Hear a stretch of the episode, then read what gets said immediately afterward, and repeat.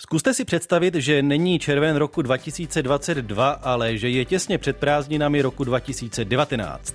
O koronavirech měli povědomí jen vědci a část lékařů. O tom, že by Rusko mohlo napadnout Ukrajinu, spekulovala možná jen hrstka analytiků mezinárodního dění. A vlády v Evropě povzbuzovaly občany, aby si koupili plynové kotle, protože není proč váhat u tak levného a ekologického zdroje. Za pouhé necelé tři roky jsme se dostali do situace, která převrátila na ruby mnohé dosavadní jistoty. Nevíme, čím budeme topit, nevíme, z čeho vyrábět elektřinu, nevíme, zda se někdy podaří opravit zpřetrhané dodavatelské řetězce. Jak to změní naše životy? Dobrý poslech souvislostí plus přeje Jan Bumba. Souvislosti plus.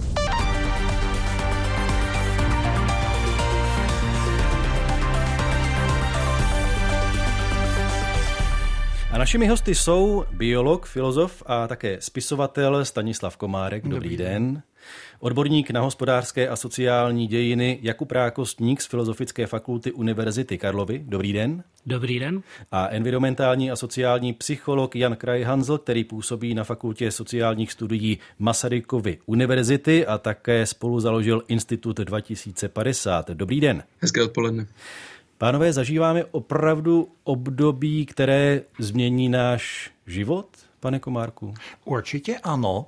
Já jsem si prvně uvědomil, že takovéto momenty, eh, které nějak eh, vykolijují eh, zažité skutečnosti, opravdu můžou přijít v roce 1989. Když jsem v roce 83 emigroval, tak kdyby nějaká Sibyla předvídala, že za sedm či osm let zanikne sovětský svaz, zanikne bez války, nějakou dobu dokonce bude komunistická strana Sovětského svazu zakázána jako zločinecká organizace. V Československu se obnoví demokracie a kapitalismus tak bych řekl, si bylo takhle jako eh, si nevymýšlej, to je, to je nevkusný. A kdyby ještě řekla, že za 15 let nás jistý bývalý kosmonaut bude reprezentovat v Europarlamentu, asi už bych ji jednu ubalil a řekl, teda eh, jako všechny vtipy mají někde nějakou mes a tohle už je. A všechno by to byla pravda. Takže my naprosto nevíme, co nás v tomto směru čeká. Eh, spousta futurologů, různých analytiků a tak dále se domnívá, že to ví. Je to obrovský omyl. Vzpomínám si na všechny ty články těch sovětologů, kremlinologů a já nevím, jak se ti specialisté... Jsme mývali taky prognostický ústav. No, no, no. A ten, ten se jako uplatil posléze dobře, ale je otázka, jestli mnoho toho jako naprorokoval. Ale co tam všechno psali o, tom, o té finlandizaci východní Evropy a tak my jsme to četli eh, v časopise svědectví téměř jako evangelium a eh, to jsme si teda dali. Pane Rákostníku, prožíváme dějinou změnu nebo může jít o nějaký výkyv, který se třeba po čase ustálí a věci se vrátí do starých kolejí? Já bych tohle poznamenal, proč my sociální historici zásadně koukáme na dějiny skrz desetiletí či staletí, nikoli na ty detaily. A popravdě řečeno, Změna je podstatou moderní společnosti. My v té změně žijeme čtvrt tisíciletí. Jo. Jakmile přišla průmyslová revoluce, tak najednou ta společnost nabrala na dynamice. V tomhle je úsměvné číst svědectví vzdělaných lidí z doby 1830. Pro nás je to takový ten ospalý Biedermeier, ta doba po revoluci, kdy se nic neděje, metrnichovský absolutismus, ale ti lidé jsou tehdy šokováni změnami. Jo, že najednou jsou konfrontováni se začínající průmyslovou výrobou. Začíná železnice. Oni najednou do Vídně už nejezdí týden, ale začnou jezdit v horizontu jednoho dne. Jo, čili nám se prostě jenom ta minulost zdá ze zpětné perspektivy statická, ale takhle daleko, kam my dohlédneme, tedy skrz ta poslední staletí, tak vlastně to je neustálá změna, ale, čili ale, proč by se teď měla zastavit? To jo, ale jestli není ta dynamika změny v současné chvíli rychlejší, tak eh, celkově se zdá, že ty změny nabývají na akceleraci, ale to je zase jako dlouhodobý proces, nikoli, že by najednou boom bylo hmm. něco nečekaného. Ono taky všechny ty změny, o kterých si s velkou pravděpodobností budeme povídat, tak jen výjimečně jsou to změny v horizontu měsíců, ale budou to změny, které se potáhnou roky a desetiletí s velkou pravděpodobností. Pane Kraj Hanzle, jak to vidíte vy eh, s tím, jak zlomové období prožíváme právě teď?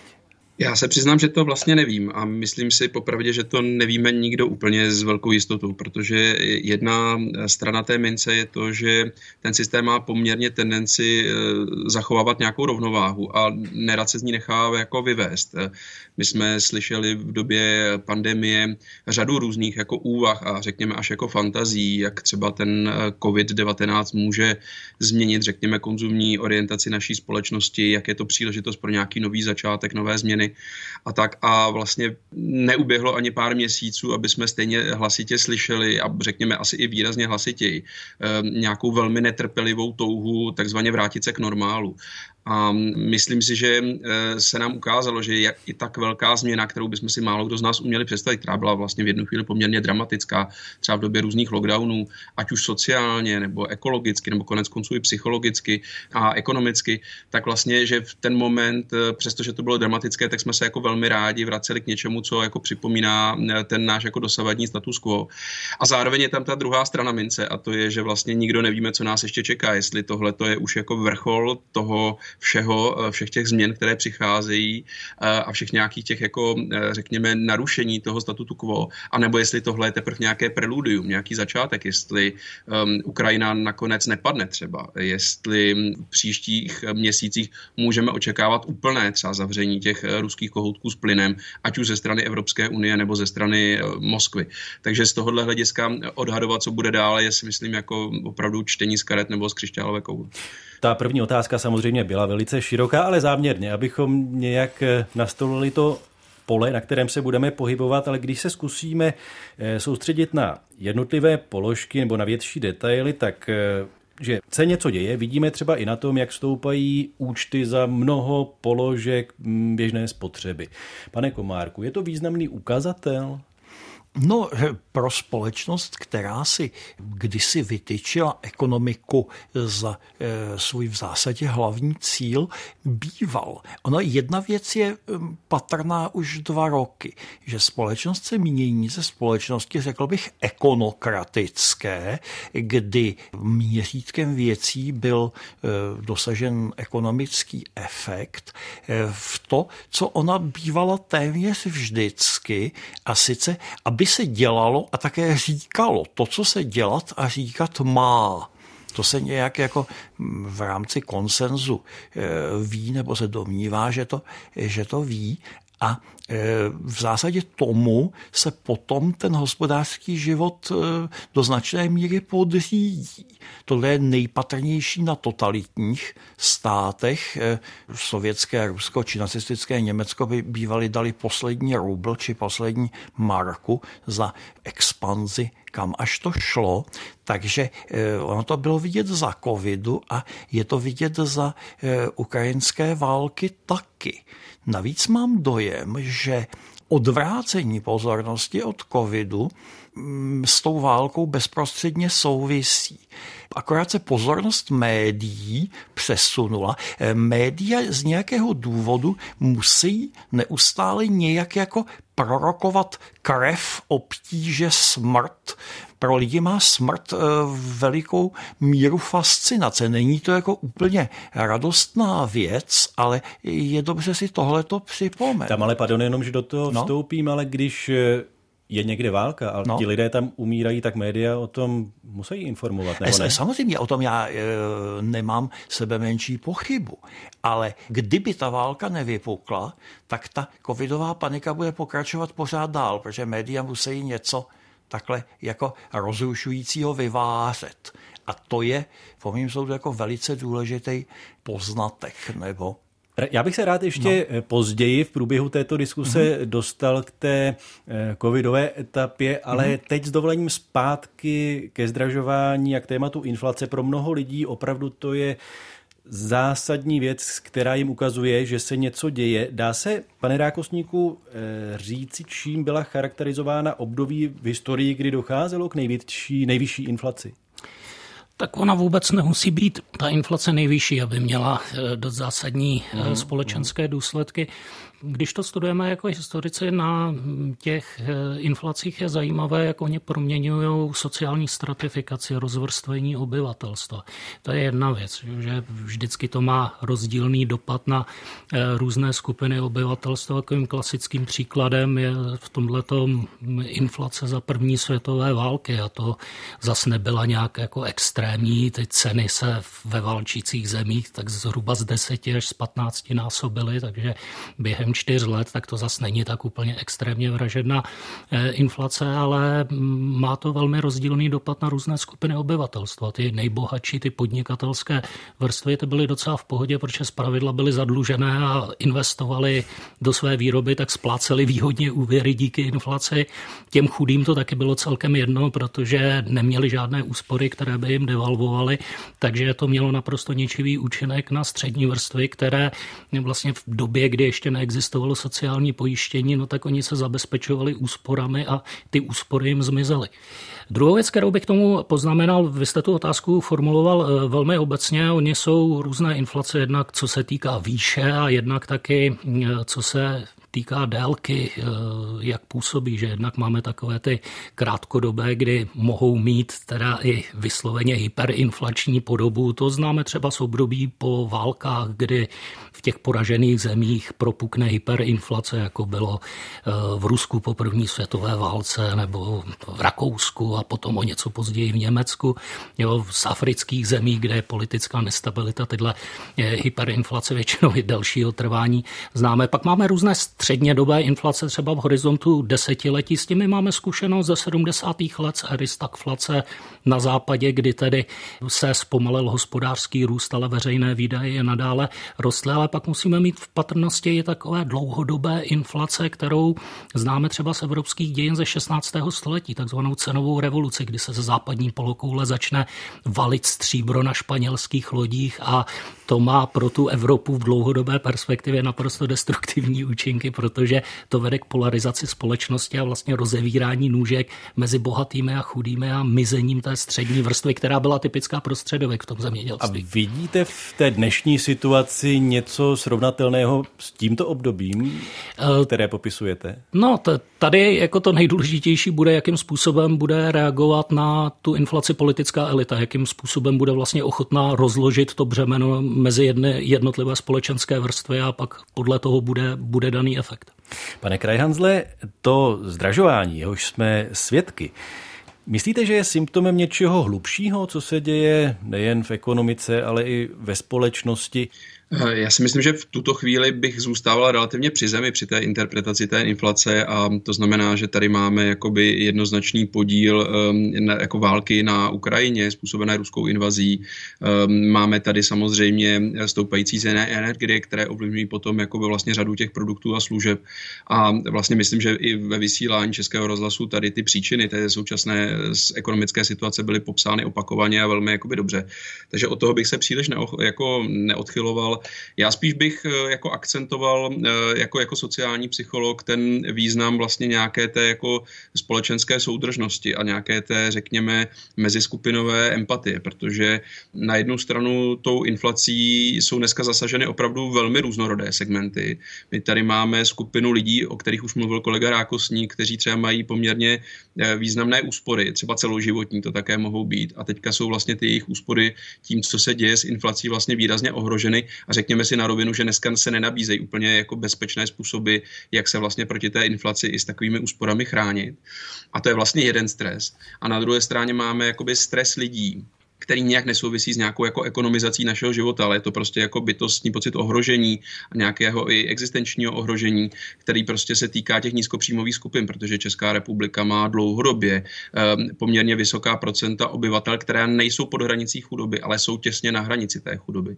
To znamená, vlastně jsme i tou sou, současnou situací ohrožení možná uh, více než řada jiných společností. A my tedy vidíme, že za poslední měsíce nám, řekněme, z nějakých 12-15% lidí, kteří jsou pod úrovní extrémní chudoby se dostáváme na nějakých více než 20%. To znamená, tady dneska jsou konkrétní lidé, kteří přemýšlí, jako jak zaplatit dětem ve školách obědy, jakým způsobem zaplatit benzín, aby se dostali do zaměstnání, eh, jakým způsobem třeba řešit jednorázové výdaje. Tam jsou desítky procent lidí, kteří dneska v této společnosti třeba nevědí, jak by řešili třeba jednorázový výdaj o výši 10 tisíc korun. Takže myslím, že je strašně důležité, aby ty skupiny eh, nějakým způsobem k sobě byly vzájemně jako citlivé, respektive aby jsme byli citliví zejména těm skupinám nejvíce nízkopříjmovým, protože jak třeba pozoru debatu někdy na sociálních sítích a speciálně na českém Twitteru, tak se mi zdá, že tam převládá někdy narrativ, že tihle lidé si trošku vymýšlí a trošku, trošku je to takové to, eh, jestli nemáte chleba, tak si kupte koláče, ale vlastně mám pocit, že tady je dobré otevřít oči a uvědomit si, že tady je řada lidí, kteří si nyní eh, po mnoha, mnoha letech sahají opravdu ekonomicky na dno.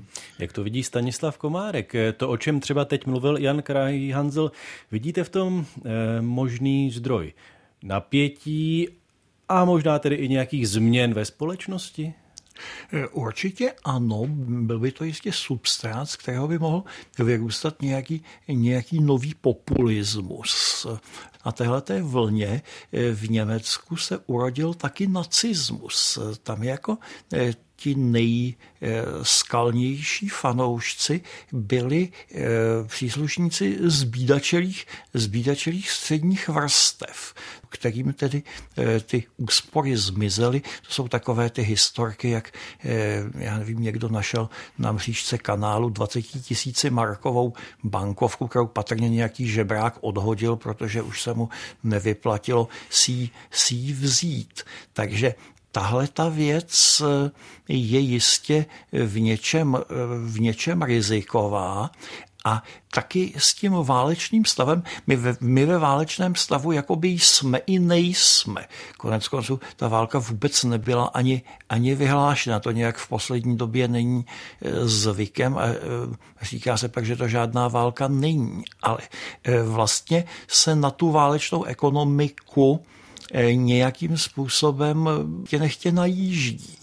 Hmm, když hovoříme o změnách a o tom, co možná ještě přijde, je to, pane Komárku, právě ona válka na Ukrajině, co je tím hlavním motorem té změny, a nebo musíme brát v potaz i ty další věci, třeba zmíněnou eh, covidovou pandemii nebo klimatickou změnu a snahu nějak s ní bojovat. Co je hlavním motorem těch změn?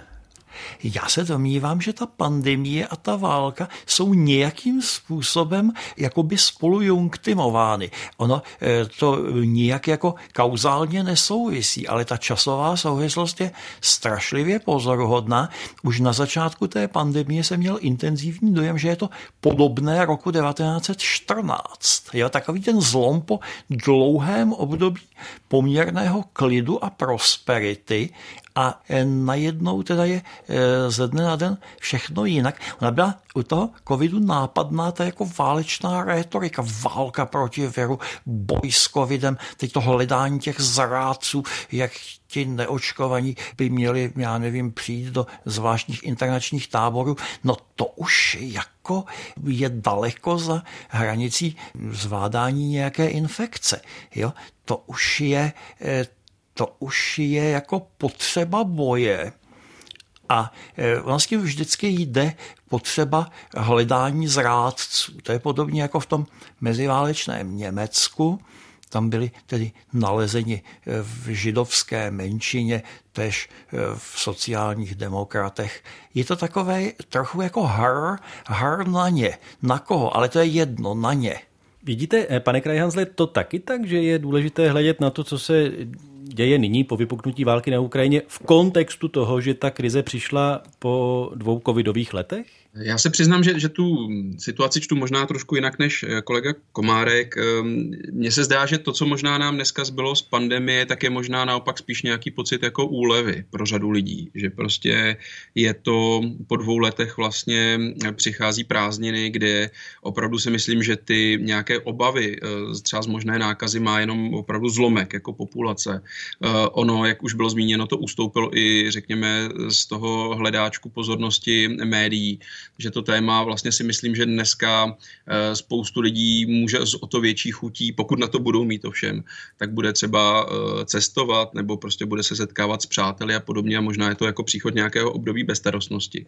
S tím si myslím, že vlastně psychologicky možná souvisí i to, že je to, že je to takové jako komplikované období v tom, že přichází opravdu jako jedna špatná zpráva za druhou. A konec konců ona to není jenom pandemie, válka na Ukrajině a konec konců inflace, Meltzer ale jsou to třeba i věci, které souvisí třeba s blížící se jako potravinovou krizí, že? nebo je to, jsou to i třeba teďka ty aktuální třeba korupční skandál, který vlastně řeší celá republika a tak dál. A já si myslím, že eh, to, co se relativně vyčerpalo v těch minulých měsících a letech, tak je nějaká ochota té veřejnosti poslouchat další a další špatné zprávy, že tam už jako je nějaká velká únava v psychologii se někdy mluví o takovém konceptu, který, který se nazývá jako pool of worry, který bych přeložil volně jako nějaká kaluš vlastně jako obav starostí nebo bazén starostí.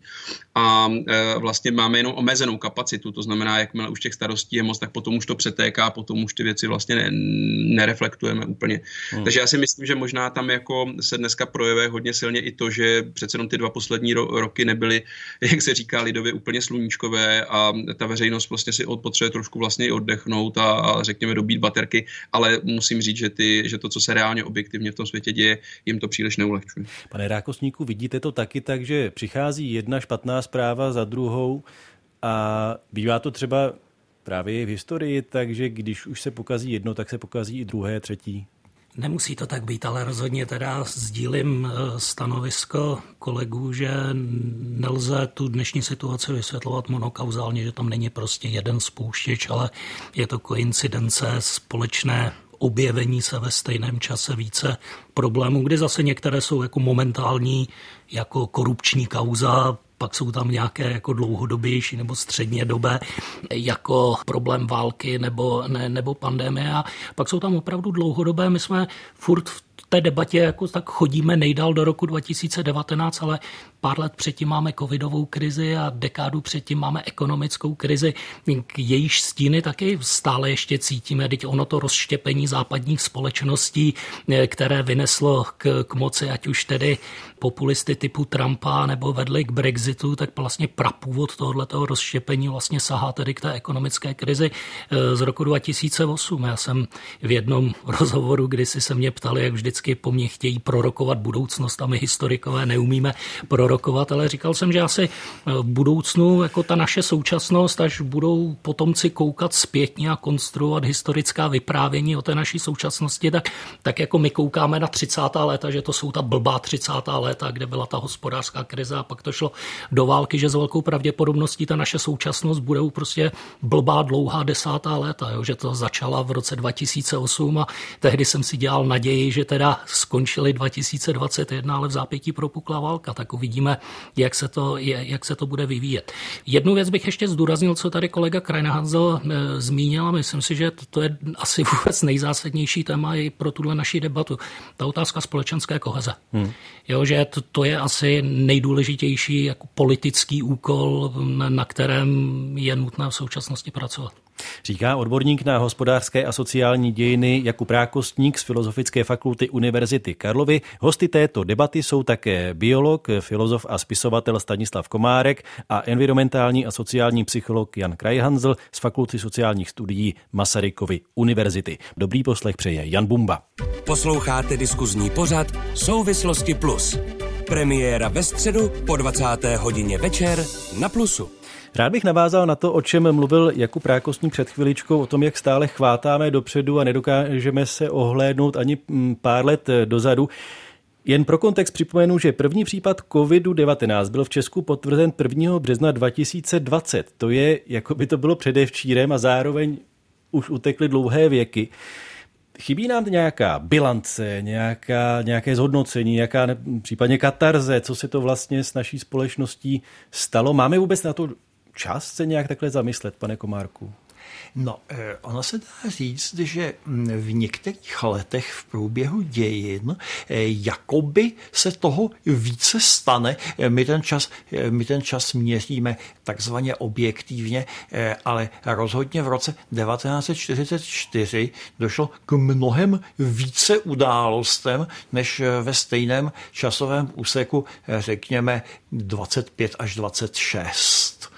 Takže ty velké turbulence, to je jedno, třeba velká francouzská revoluce, eh, jsou eh, takovým obdobím, kdy eh, nějak ty tenze se projeví víc a ta společnost se víc metamorfuje. To bylo teď vidět za toho covidu, jednak ten jaksi větší příklon k digitálním technologiím v podstatě u řady povolání naprosto nutný, zase test životnosti, restaurací velikou nucenou, nucenou zátěží. Spousta lidí se mezi sebou rozkmotřilo nebo naopak nově zpřátelilo a jakoby se toho událo eh, mnohem, mnohem více než za jiné takovéto časové, časové periody.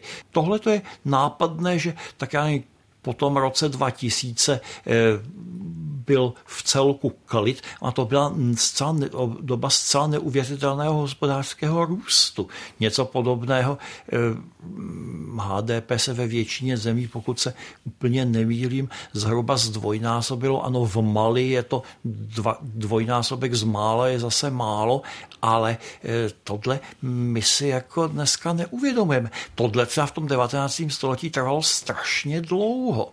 Takže eh, samozřejmě, že bychom se eh, měli ohlížet. Ale ono ještě nevíme, z jakého hlediska my tu minulost budeme, eh, budeme reinterpretovat. Je ten komunismus se zná úplně jiný, když víme, že vypukla revoluce 89-90 a že to k ní nějak jako hm, spělo. Ale to málo kdo čekal. Rád bych zůstal u té myšlenky hospodářského růstu. A Chtěl bych se zeptat na to, jestli je podle vašeho soudu spochybněna ta idea neustálého ekonomického růstu, eh, při nejmenším v Evropě, mm, v souvislosti s těmi událostmi, o kterých už jsme hovořili. Pane Rákosníku, co myslíte? No, myslím si, že spochybněna není nicméně síla a intenzita útoků jistě narůstá a nelze očekávat i s ohledem na klimatickou změnu a další souvislosti, že by v budoucnu měla eh, oslabovat. A dovolím si jednu eh, kacířskou poznámku. Je teda hospodářský růst normální? Co je teda to normální? 99% dějin lidstva žádný hospodářský růst nebyl. Jo, to je věc, kterou jsme nastartovali na konci 18. století, jo, ale ten milion předchozích let prostě hospodářský růst k listské civilizaci nepatří. Tak co je teda to normální? To my teď, anebo my jsme nějaká výjimka a ta normalita je kde si daleko za námi a možná zase před námi v v nedůstové společnosti. Jeho čili zase závisí na té perspektivě, odkud na to koukáme. Proč zrovna to 19. století máme brát tedy za tu normalitu, když předchozích tři tisíce let od neolitické revoluce eh, žádný růst nebyl. Probíral jste tohle někdy eh, s nějakým ekonomem nebo případně nějakým bankéřem? Ano, a zřídka tyhle historické myšlenky padnou na úrodnou půdu. Pane Kraj Hanzle, jak to vidíte vy? Je mm, nutné se zamyslet při nejmenším nad tou myšlenkou neustálého růstu, blahobytu, spotřeby, já se přiznám, že na jednu stranu mám jako dost hluboké porozumění pro tu lidskou potřebu růst. Konec konců prostě, když něco zasadíte do záhonu, tak chcete, aby vám to rostlo. Když máte děti, tak byste si přáli, aby vám rostly a podobně. To znamená, to se mi zdá v celku jako antropogenní konstanta. Na druhou stranu, eh, bavme se o tom, jestli má opravdu růst to, co dneska měříme jako HDP. To je opravdu jenom nějaký konstrukt, který má nějakou svoji metodiku. Teďka se bavme o té metodice a podobně. A já si myslím, že i řadě lidí jako dochází, že vlastně možná to HDP je trošku víc eh, nějaká zlaté tele, než vlastně, řekněme, odpovídá tomu jako mediálnímu mainstreamu, protože když jsme se na vlastně na to ptali české veřejnosti v našich reprezentativních výzkumech, tak tam už máme něco kolem 50% české veřejnosti, která se domnívá, že by bylo užitečnější začít měřit spíš nějakou kvalitu života, než právě měřit to HDP. Ono myslím, že ostatně jako i to, co jsme zažili během pandemie, ukazovalo, že jsme poměrně jako na sílu bojovali o každý bodíček toho HDP a hledali se nějaká opatření, jakým způsobem jako nezabrzdit ekonomiku a zároveň se, se jako řekněme, obětovalo i lidé, co se jako jiného, včetně lidských životů, protože vlastně ten uh, nějaký zub na té morbiditě bude vidět ještě za 100 let vlastně v, té, v tom demografickém vývoji a máme tady nějakých přes 40 tisíc mrtvých. A e, myslím, že kdybychom možná i tohleto období spíš poměřovali nějakou kvalitou života, bavili jsme se, jak jako řekněme posilovat tu kvalitu života, kdybychom se o tom bavili pro příští roky, tak si myslím, že možná bychom měli nějaké důležitější měřítko, které by při nejmenším ze začátku bylo užitečné pro nějaké srovnání s tím HDP a možná do budoucna by to mohla být i, i ta hlavní metrika pro tento jako typ otázek, které si klademe. Tak ono by to bylo určitě hodně těžké nastavit nějaké takové kritérium, ale když jste hovořil o sociální soudržnosti jako klíčovém úkolu dnešní doby, není právě ten růst HDP nebo aspoň tedy nějaká úroveň eh, bohatství důležitá pro udržení i té eh, sociální soudržnosti, při nejmenším proto, aby bylo z čeho vyplácet eh, nějaké dávky? Pane Krajhansde. No to má určitě přesně obě dvě ty roviny, eh, jako jak tu ekonomickou, což je to, kolik lidé reálně mají v peněženkách, tak potom i tu symbolickou, jak ti lidé mají pocit, že jejich pozice ve společnosti, jak se o nich mluví, jak se s nimi mluví. A to jsou dvě jako úplně zásadní věci. A já myslím, že dneska třeba řada lidí eh, poměrně jako nepříjemně prožívá, pokud má hluboko do kapsy a eh, řada třeba i komentátorů, a teďka nemyslím na vlnách Českého rozhlasu, ale třeba v různých médiích to spochybňuje, jestli opravdu jako teda přichází pro někoho těžké časy. Ti lidé to, pro ně to není jako otázka nějakých intelektuálních úvah, ti lidé to prostě cítí na své vlastní kapse a teďka mluvím i z trošku z pozice člověka, který se odstěhoval z Prahy do Pošumaví, má tady řadu sousedů, kteří mají třeba hloubě do kapsy. A ten pocit lidí, že jsou trošku občané druhé kategorie, je tady poměrně jako silně rozšířený. A potom si otevřete noviny, zprávy a najednou slyšíte, jaké byly vyplaceny třeba odměny manažerům v Česu. Já teďka to nechci jako na tom vařit nějakou populistickou polívčičku. Jo? A e, je mi jasné z hlediska čisté ekonomie, že e, opravdu v podstatě libovolné odměny pro manažery Česu nijak, jako ať už je zachováme nebo zrušíme, tak nemůžou ovlivnit českou ekonomiku. To je absolutně jasné. Ale pokud se bavíme v té symbolické, psychologické rovině, tak je to něco, co ty lidi samozřejmě neuvěřitelně dráždí a neuvěřitelně to jako přispívá k nějaké jejich jako nedůvěře vůči elitám, nedůvěře vůči vládě a nakonec i právě k tomu pocitu, který si myslím, že je potom samozřejmě i, jak o tom mluvil kolega Komárek, jako substrátem pro nějaké další uh, horší změny a to je nějaký jako substrát vlastně pro nějaké, te, pro, pro takovýhle druh, jakoby řekněme, vývoje toho společenského uh, dění. A to si myslím, že je prostě důležité tomu předcházet. Myslíte, pane Komárku, že bychom byli vůbec schopni začít posuzovat eh, kvalitu života něčím jiným než tím HDP? Jistě by to nějakým způsobem šlo.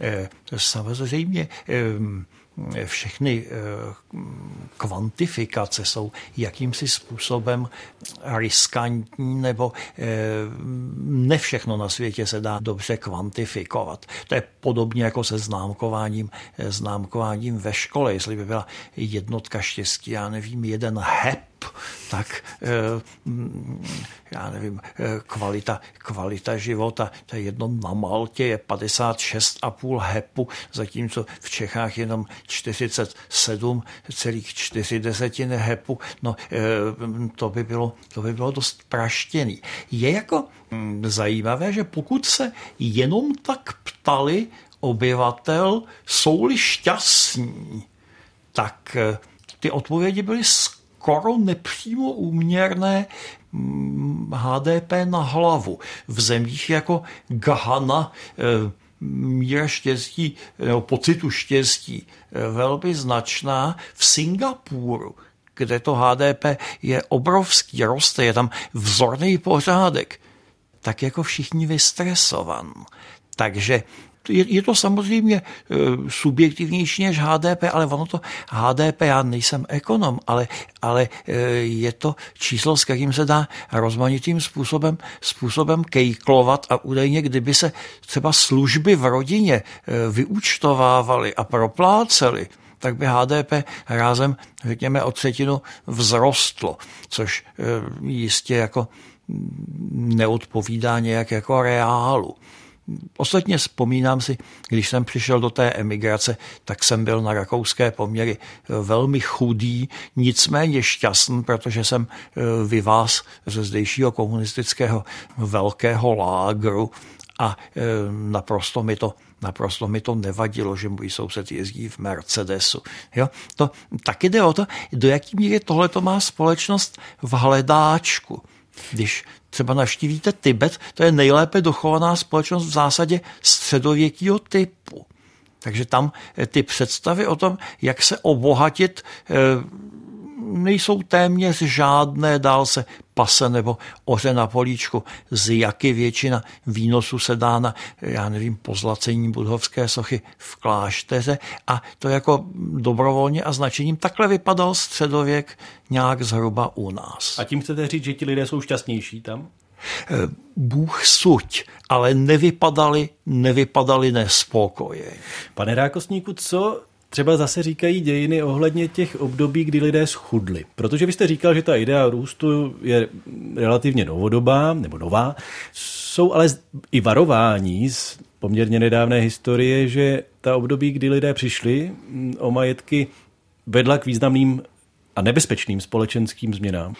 A tak nejsme jenom člověk ekonomický, ono přesně, jak říkal profesor Komárek, ono souvisí na širším kontextu, v jakém se nacházíme. Jo? Čili po první světové válce lidé velmi výrazně schudli. Já přesto nepochybuji o tom, že jako jakmile opadla pandémie španělské chřipky a konečně utichly výstřely války a pokud náhodou tou zemí nelomcovala hrozba, hrozba bolševické revoluce, tak navzdory tomu, že jim klesla životní úroveň o třetinu oproti předválečným dobám, takže autenticky cítili subjektivní štěstí. Jo? Čili ono nikdy to není jenom o těch penězích, ale o celkovém kontextu, ve kterém se nacházíme. Jsme v době, a ten kontext, o kterém hovoříte, naznačuje nám, že musí tedy dojít k nějakému přehodnocení ekonomického modelu, pane Rákosníku? To je velmi složitá otázka ještě pro historika, tím spíš. Jo, čili mm, ekonomický model přehodnotit, tím teda myslíte opustit tržní hospodářství a místo toho udělat něco jiného, tak v tu to, chvíli říkám ne, protože nemáme to, to alternativu. Jsem, ano, to jsem asi tam, tam ani nemířil. Myslel jsem skutečně třeba, co se týká energetiky nebo způsobu dopravy nebo vynucené změny životního stylu, podobné věci? Tak e, jako co se, co se týká energetiky, tak ono v nemalé míře tu změnu si vynutí samotný trh. Jo. To jako je naprosto, naprosto evidentní a zdá se tedy z těch debat, jak sleduju, že tím, jak je budoucnost v tomto směru velmi nevypočitatelná, jak vy jste i v úvodu zmínil ten příklad s doporučováním plynových eh, kotelen, tak zjevně do budoucna je nejbezpečnější cestou a to vlastně nejenom v té energetice, ono v podstatě ve všem, jo, co největší diverzifikace. Jo, protože v nevypočitatelném světě vlastně jedině takhle můžete eliminovat riziko, byť je to samozřejmě méně efektivní, než eh, když se vsadí na jednu momentálně tedy výhodnou komoditu, která ale v dlouhodobé perspektivě může být nebezpečná. Čili má odpověď je, že nemáme alternativu za existující systém a obranou proti tedy eh, těm turbulencím je maximální diverzifikace, ať už v energetice nebo v dalších v dalších oblastech.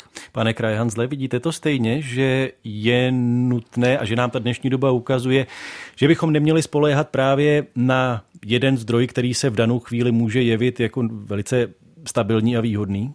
Bez pochyby souhlasím. Jako, mm, ono se ukazuje, že přesně to, ta ekonomická logika, to znamená kupovat vše, co nejlevnější, například rovný, uh, levný ruský plyn, tak se prostě uh, neosvědčila a že je důležité pro ty příští uh, roky a dekády vlastně přemýšlet i právě o nějakých třeba bezpečnostních aspektech těch našich rozhodnutí. S tím ostatně souvisí potom jako nejenom jako ty geopolitické věci a otázky čistě vojenské, armádní, ale souvisí s tím třeba právě i problematika třeba změny klimatu. Jako my můžeme, řekněme, využít nějakých levných řešení, dostupných řešení, která zkrátka máme poluce třeba v oblasti energetiky, ale vlastně asi by se nám to úplně strašlivě nevyplatilo z hlediska příštích eh, let a desetiletí, z hlediska právě scénářů, které by přišly se změnou klimatu. To znamená, musíme tyhle ty věci zvažovat. A ještě bych jenom jako doplnil, jak, jak byla vlastně řeč o tom, jak měřit tu kvalitu života. Ono naštěstí to teďka není na nás třech, jako tady čtyřech ve studiu, aby jsme to vymysleli, ale to je debata, která se i v odborných kruzích vede velmi dlouhodobě. Existuje celá řada metodik, jak měřit právě třeba kvalitu života nebo životní spokojenost. Eh, používají se tam na to i v celku jako exaktní čísla, jako je třeba délka, průměrná délka dožití u obyvatel, nebo třeba úroveň vzdělanosti, nebo třeba dostupnost nemocniční péče, nebo třeba nějaké parametry nebo metriky ze životního prostředí. To znamená, asi se dá poměrně dobře skonstruovat nějaká metrika, která by třeba v tom veřejném prostoru mohla třeba v těch příštích letech nám dávat, řekněme, nějakou druhou informaci k HDP, jak se vyvíjí nejenom HDP, ale jak se opravdu reálně dobře žije lidem v naší zemi. Posloucháte souvislosti plus. Našimi hosty jsou environmentální a sociální psycholog Jan Krajhanzl, odborník na hospodářské a sociální dějiny Jakub Rákostník, biolog, filozof a spisovatel Stanislav Komárek a vaším průvodcem zůstává Jan Bumba. Mezi eh, věcmi, o kterých musíme přemýšlet v poslední době mnohem víc než dřív, je odkud se k nám vlastně dováží zboží, komponenty a tak dále, stále ještě nebyly plně obnoveny dodavatelské řetězce eh, po pandemii. Pane Komárku, myslíte, že někdy budou vůbec? To je otázka. Rozhodně se domnívám, že mm, je čas odstartovat něco, já tomu říkám lokalizace, nikoli v deglobalizace, že eh, část eh, výrob, které u nás kdysi bývaly, by se zase mohly a měly navrátit. Ono jako pokud naše ocelárny dýmají v Indii a naše chemičky, no je to hezké v tom, že eh, v New Delhi není vidět na 300 metrů prosmog z části průmyslový a že my tady máme mm, naše krásné čisté hvozdy. Ale v případě nějaké větší turbulence, eh, konec konců většina dusíkáren eh, na Ukrajině či v Rusku. Takže eh, jenom si připomeňme, že bez strojených hnojiv dnešní zemědělství nevyprodukuje, nevyprodukuje naprosto nic.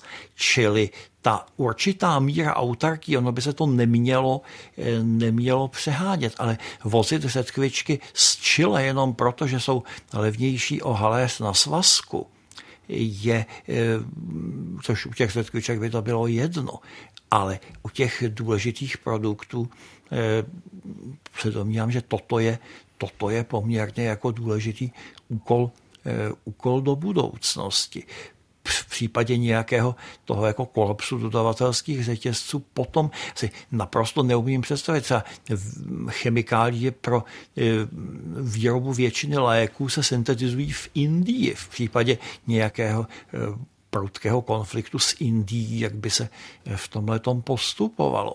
Čili Tohle to je důležitá věc a to se, to se teď ukázalo. No, každá věc jako e, má svoji e, přivrácenou odvrácenou stránku, ta globalizace taky. Tu přivrácenou jsme, jsme viděli. Tričko z Bangladeše je za 50 korun, ale mm, mohli bychom uvidět i tu temnou. Já vím, že Jakub Rákosník zdůrazňoval, že odmítá e, předpovídat budoucnost. Nicméně, dá se nějak zvrátit proud globalizace? To nemusím předpovídat budoucnost, to můžu vyprávět o historii. Globalizace, přestože i mě ve škole učili, že nevyhnutelná, nezastavitelná a tak dále, tak eh, historie nás učí, že tomu tak vůbec není. Jo, že ten za prvé se nemůžeme dohodnout, kdy vlastně ta globalizace vůbec začala, a to se neschodujeme ani na století, kdy e, začala. Nicméně máme doklady o tom, že globalizace se může a to i na dlouhou dobu zastavit. Jo, že Když se podíváme na začátek 20. století, tak ten optimismus tehdy byl obrovský, to se velmi podobalo začátku 21. století, že prostě ta globalizace jde dopředu a nedá se s tím nic dělat a vlastně ani žádná pořádná válka už nemůže vzniknout, protože všichni jsou na sebe obchodně tak strašně závislí, že si nikdo tu válku nemůže dovolit. Jo a přesto uplyne pár let a je rok 1914 a svět je rozdělen do dvou bloků, který do sebe další čtyři roky budou hlava nehlava střílet. No a do zásadní je to, co potom následuje. Jo, že vlastně ta první světová válka globalizaci zastaví. Jo, a to meziválečné období je vlastně dobou sílící autarkie, což potom ještě posílí velká hospodářská krize, kdy vlastně každý se snaží řešit krizi na účet těch ostatních, čili vzrůstá protekcionismus, hospodářský nacionalismus a dozvuky, přestože potom po druhé světové válce zase dochází k velmi pozvolnému tedy e, uvolňování světového obchodu, tak ale dovolím si říct, že prostě první světová válka globalizace na 50 let zastavila. Což se může teď... stát i v budoucnu. A už k tomu dochází, nebo se to může stát v budoucnu? Může se to samozřejmě stát, ale nedomnívám se, že by k tomu nějak eh, jako významně v současnosti docházelo a myslím si, že dost důležitá, jak jste tady mluvili, je ta zkušenost právě pandemie, která narušila tedy ty globální dodavatelské řetězce. Nicméně osobně si myslím, že i v tomhle eh, jako je skoro lépe nechat více prostor trhu a méně nějaké státní regulaci, že jo? protože oni ti výrobci vědí, jak se zařídit a sami si řeknou, no tak tady jsme si spálili prsty a musíme ty své dodavatelské řetězce reorganizovat. Rozhodně je to bezpečnější cesta, než když stát začne dirigovat ve jménu autarky nějakou, nějakou povinnou domácí výrobu, že ten trh v tomhle nepochybně bude efektivnější. A poslední, co bych k tomu dodal, velmi eh, jako tenká linie prostě bezpečnost a soběstačnost. Jo, ta snaha o hospodářskou soběstačnost ta je zhoubná. Ta vlastně jako z ekonomického hlediska nedává smysl. Ale ta bezpečnost, kterou jste právě tematizovali v těch předchozích eh, promluvách, ta je dost zásadní, hmm, ale neznamená to, že vlastně ve všem se musíme stát soběstačnými, protože na tom bychom prodělali naprosto všichni.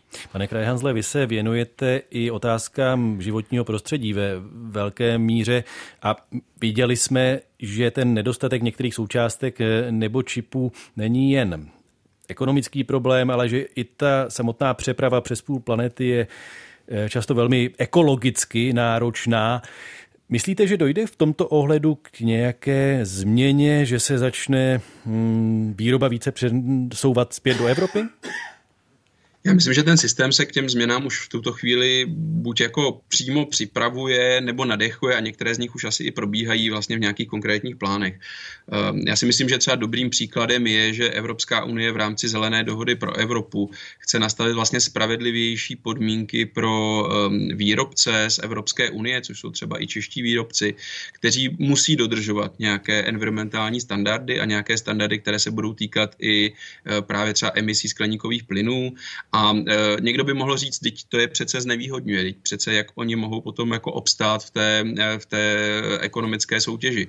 Ale právě to třeba opatření Evropské unie má mířit na to, aby vlastně bylo zavedeno takzvané uhlíkové clo, které ze zemí, kde vlastně není zahrnuta do výroby nejrůznějších produktů a služeb právě uhlíková stopa, tak by vlastně byly ty výrobky sekundárně procleny, což by zvýšilo jejich cenu a umožnilo by to vlastně těm výrobcům eh, z České republiky a z dalších zemí Evropské unie třeba konkurovat.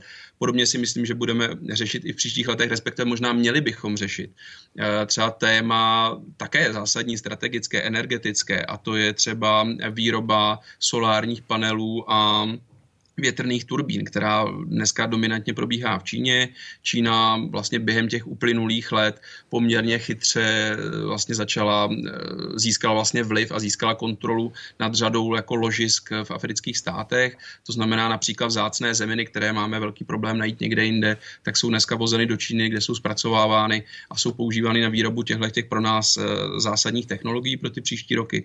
A zase Evropská unie, pokud bude chtít právě třeba pokud míní vážně tu svoji energetickou transformaci a chce vlastně provést ten zásadní obrat od fosilní energetiky, což je asi jediná cesta, jak předejít úplně těm nejčernějším klimatickým scénářům, tak vlastně by v tomhle potřebovala mít nějakou, řekněme, bezpečnější pozici, aby tu výrobu byla schopná zajistit sama z vlastních zdrojů. A myslíte, pane Krajhanzle, promiňte, že vám do toho vstupuji, že e, řešení těch problémů, o kterých hovoříte, Eh, přinesou politici? Budou toho schopni? Nebo jsou tady síly, které jsou eh, silnější než jakákoliv vláda, strana, koalice?